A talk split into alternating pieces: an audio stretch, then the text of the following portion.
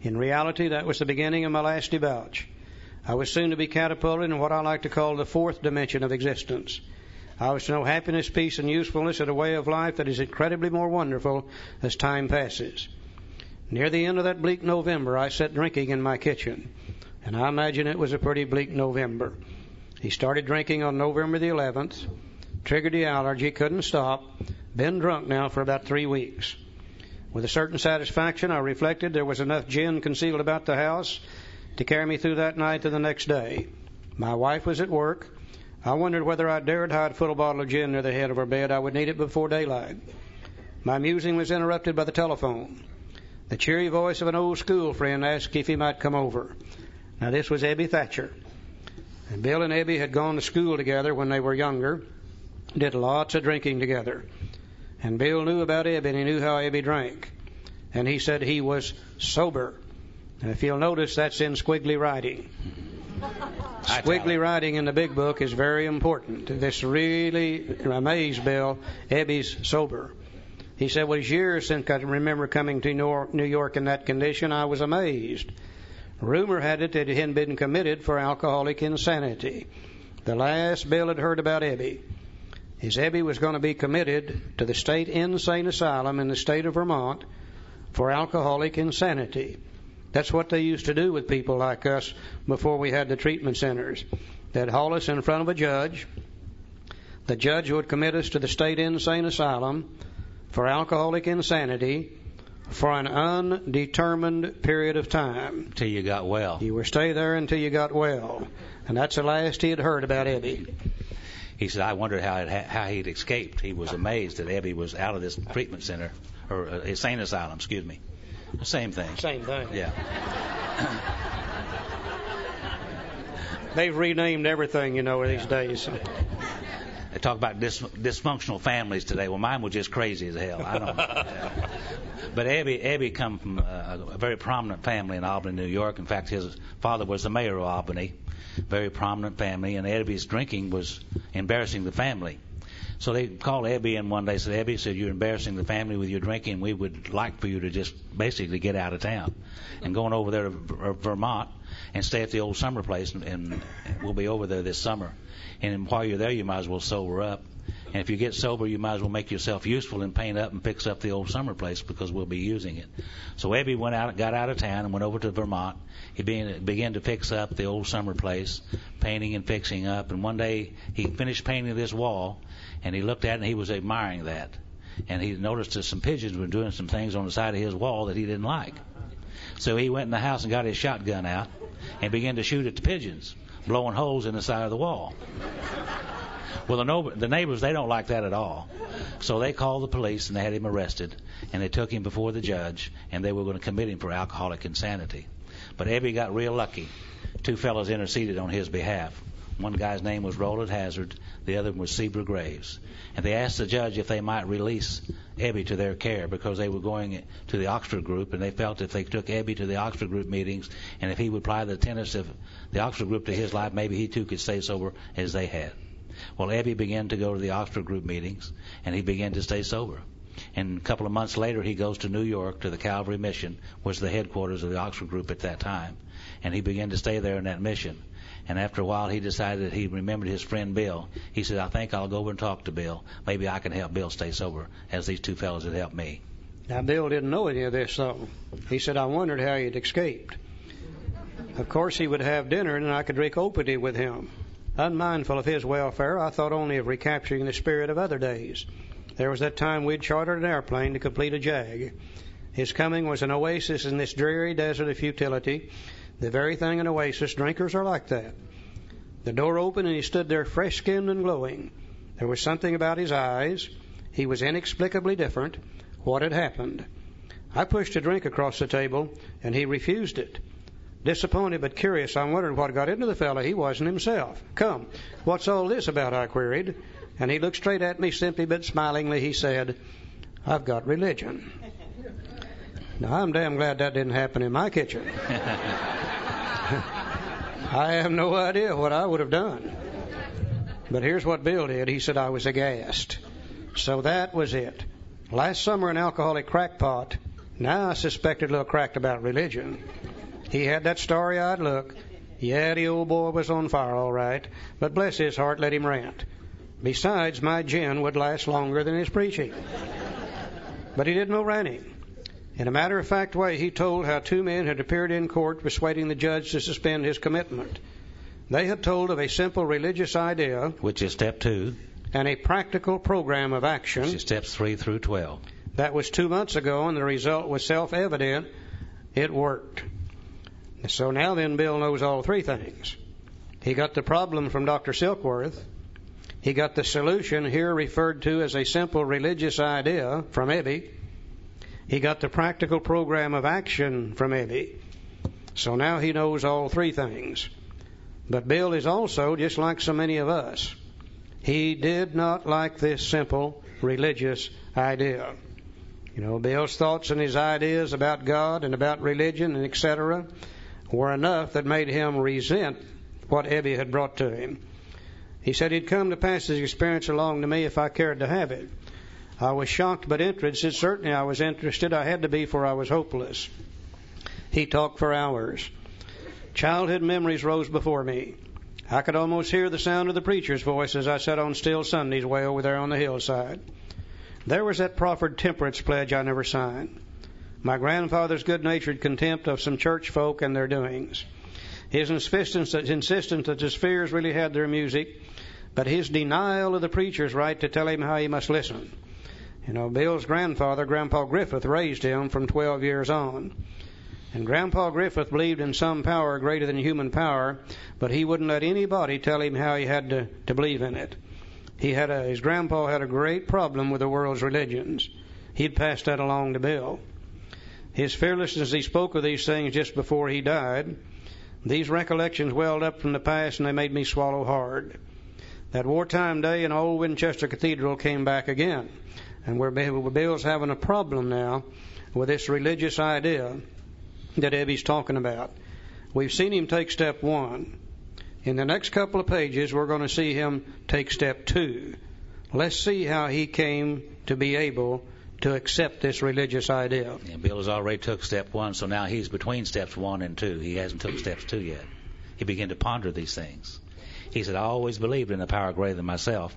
I'd often pondered these things. I was not an atheist.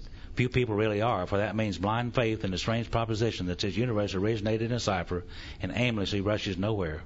My intellectual heroes, the chemists, the astronomers, even the evolutionists, suggest vast laws and forces at work. But despite contrary indications, I had little doubt that a mighty purpose and rhythm underlay all. How could there be so much precise and immutable law and no intelligence? He, I, I simply had to believe in the spirit of the universe, who knew neither time nor limitation. But that was as far as I had gone. Now here's where I really began to identify with Bill Wilson. With ministers in the world's religions, I parted right there. When they talked of a God personal to me who was love, superhuman strength, and direction, he said I became irritated and my mind snapped shut against such theories. To Christ I could see the certainty of a great man, not too closely followed by those who claimed him. His moral teachings most excellent. For myself, I had adopted those parts which seemed convenient and not too difficult. The rest I disregarded. Anybody in here identify with Bill Wilson? Huh? You betcha. We can see that Bill's having a terrible time with this religious idea. Now let's go down to the middle paragraph. But my friend sat before me, and he made the point blank declaration that God had done for him what he could not do for himself. His human will had failed. Doctors had pronounced him incurable. Society was about to lock him up. Like myself, he had admitted complete defeat. Then he had, in effect, been raised from the dead, suddenly taken from the scrap heap to a level of life better than the best he had ever known. Had this power originated in him? Obviously, it had not. There'd been no more power in him than there was in me at that minute, and this was none at all. This is where the identification process is so important. Bill knew about Ebby. He knew how Ebby drank. And he knew that if Ebby had been sober two months, some power greater than Ebby had to be working in Ebby's life. Whether Bill likes it or not is absolutely beside the point. Ebby's living proof of it. And that's what you and I offer to the newcomer. You know, when we sit there talking to a newcomer, we're living proof that some power greater than human power is working in our lives also. Whether the newcomer likes it or not is beside the point. We are the proof of it. Ebby was the proof for Bill. Now, I, I'd like to have been there that day. Sitting in a corner watching them. Bill's about two thirds drunk. Ebby has come out of the Oxford groups, and they were a group of people practicing first century Christianity to the best of their ability. The terms they used were highly religious in nature. Ebby is on fire, and he's talking about God. And Bill don't like it at all. And they're sitting there arguing with each other about who God is and what He is. And Bill said, Don't give me that religious crap. Oh, yeah, I believe in a great mind, a spirit of nature, but don't give me that other kind of stuff. And Ebby's trying to put it on old Bill, and they're arguing back and forth, back and forth, back and forth. Let's go over to page 12, first paragraph. He said, despite the living example of my friend, there remained in me the vestiges of my old prejudice. Bill still doesn't like this idea. The word God still aroused a certain antipathy. When the thought was expressed that there might be a God personal to me, this feeling was intensified. He said, I didn't like the idea. I could go for such conception of creative intelligence, universal mind, or spirit of nature, but I resisted the thought of the czar of the heavens, however loving his way might be. I have since talked with scores of men who felt the same way. In other, other words, Bill was saying there's got to be a harder way to do this. what you're saying is too simple. Now, I guess Ebby finally, finally got tired of this deal. Let's look at the next statement very carefully. If you'll notice, it's in, it's in squiggly writing. My friend suggested what then seemed a novel idea. He said, Well, why don't you choose your own conception of God? In other words, he said, Bill, what are we arguing about? What difference does it make what we call him? Why don't you choose your own conception of God? And we're no longer dealing with religion now.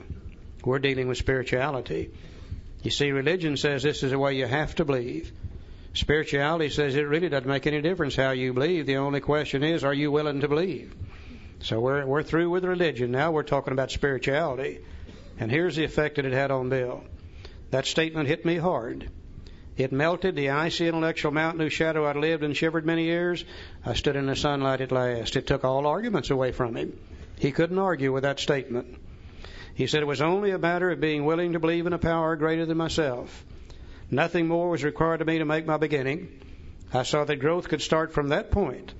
Upon a foundation of complete willingness, I might build what I saw in my friend. Would I have it? Of course I would. Surely this is when Bill took step two. No step two written in those days. But here's where he came to believe in a power greater than himself, based on Ebby's simple little statement, why don't you choose your own conception of God? And that statement has opened the door for countless millions of we alcoholics who were having trouble with religion. And I think the reason it really works is we're allowed here to have our own conception of God. And you know, as I look back at my lifetime, I realize I've never had any problem with my own conception of anything. you betcha. Let me believe the way I want to, and I'm ready to go now. Bill is now taking a step two. Isn't that something? Isn't that something? When he made the statement, I saw that growth could start from that point. Upon a foundation of complete willingness, I might build what I saw in my friend. Would I have it? Of course I would. This is Bill's first reference to a wonderfully effective spiritual structure. And he's going to start painting a picture in our mind using words. Eventually, he'll tell us what the structure is and show us where we'll pass through it to freedom. Now, his first reference to it is upon a foundation of complete willingness, I might build what I saw in my friend. In my friend, the foundation of this structure is willingness. That came from step one when we could see that what we were doing would no longer work, period, we became willing to change. Later on, we're going to see where believing, step two, is the cornerstone of that structure. And eventually, he'll tell us exactly what it is. A beautiful way to teach painting pictures in our mind using words. If we are willing and if we believe, then we've already started the road to recovery. Bill has now taken steps one and two. Immediately, Ebby starts taking him to Oxford group meetings. But remember, Bill's still drinking.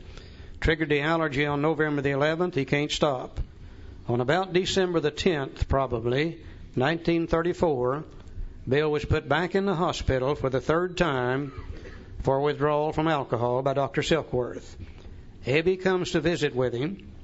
They begin to apply the little Oxford group program of action, and Bill had his spiritual experience. Let's look on page 13. Let's see if we can't see the last 10 steps of Alcoholics Anonymous. He's taken one and two. Let's see if we can't see the last 10. He said, At the hospital, I was separated from alcohol for the last time. Treatment seemed wise, for I showed signs of delirium tremens.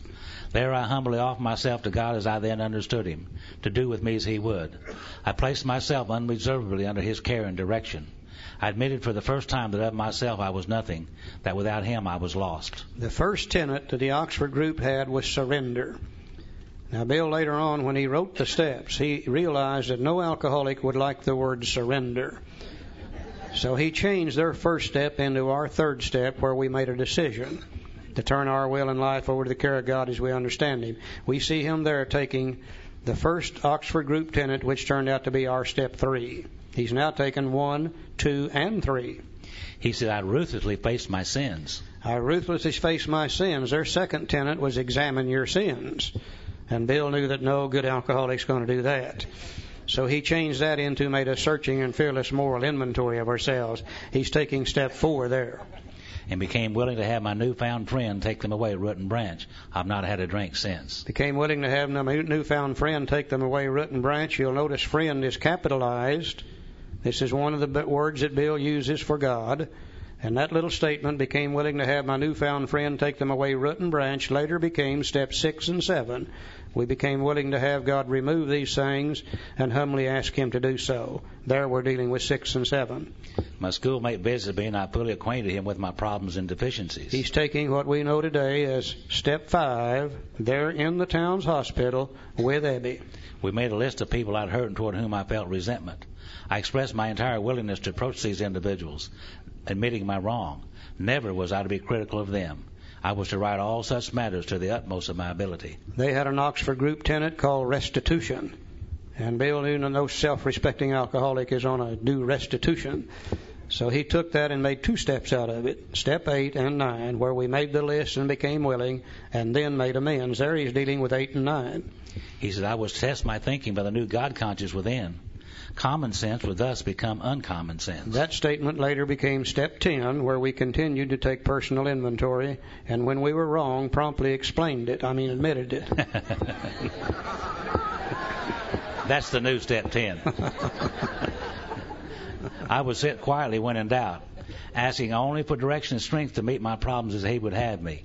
Never was I to pray for myself except as my request bore on my usefulness to others. Then only might I expect to receive, but that would be in great measure. And there we see all the elements of step 12, where we sought through prayer and medica- uh, med- meditation. step 11. To improve our conscious contact with God, so on and so forth. There he's dealing with step 11. I'm sorry, step 11. My friend promised when these things were done, I would enter upon a new relationship with my Creator, that I would have the elements of a way of living which answered all my problems. That's got to be the first part of step 12, having had a spiritual awakening as the result of these steps. So we see Bill in the Towns Hospital applying the Oxford Group tenets, which later he made into the last 10 steps of Alcoholics Anonymous. And this is why he was able to say and how it works. These are the steps we took which are suggested as a program of recovery. Bill took them in the town hospital with the help of Ebby. Now let's see what happened to him. Belief in the power of God, plus enough willingness, honesty, and humility to establish and maintain the new order of things were the essential requirements. Simple, but not easy. A price had to be paid. It meant the destruction of self centeredness, and I must turn in all things to the Father of light who presides over us all. Poor old alcoholics got to give up the two most important things in our lives, and the first thing is our alcohol, and the second thing is our self-centeredness.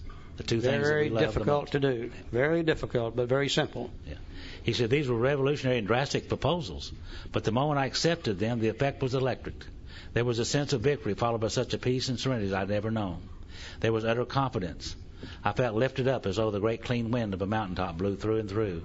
God comes to most men gradually, but his impact on me was sudden and profound. And for a moment I was alarmed and called my friend the doctor and asked if I was still sane. He listened in wonder as I talked. You know, Bill overheard Lois and, and Dr. Silkworth talking, so he thought he'd gone crazy. He thought he'd check out with Dr. Silkworth to see if he had gone crazy. Finally, after he told me his experience, finally he shook his head saying, well, something's happened to you I don't understand, but you better hang on to it. Anything is better than the way that you were. The good doctor now sees many men who had such experiences. He knows that they are real. Now, we don't know what happened to Bill that day. We were not there to see that. but we know this was probably about December the 14th of 1934. We do know that Bill didn't die until January of 1971. We do know that it was never necessary for him to take another drink from this day until the day that he died. Something profound took place in his life that day. Bill always said, I had a vital spiritual experience as the result of these steps, during which old ideas were cast aside and replaced with a new set of ideas, and I was able, able to live the rest of my life without drinking. Now, here's a guy that went in the hospital, selfish and self centered to the extreme, always doing what he wanted to do whenever he wanted to do it. That was his attitude when he went in there.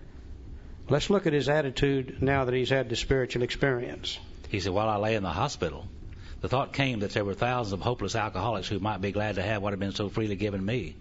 Perhaps I could help some of them. They, in turn, might work with others. Bill had that gigantic spiritual experience, and then he immediately begins to think how he can give it to other people. Something profound happened with Bill. He said, My friend, and this time you'll notice it's a small f, he's referring to Ebby now. My friend had emphasized the absolute necessity of demonstrating these principles in all my affairs. Particularly was it imperative to work with others as he had worked with me. Faith without works was dead, he said, and how appallingly true for the alcoholic. For if an alcoholic failed to perfect and enlarge his spiritual life through work and self sacrifice for others, he could not survive the certain trials and low spots ahead.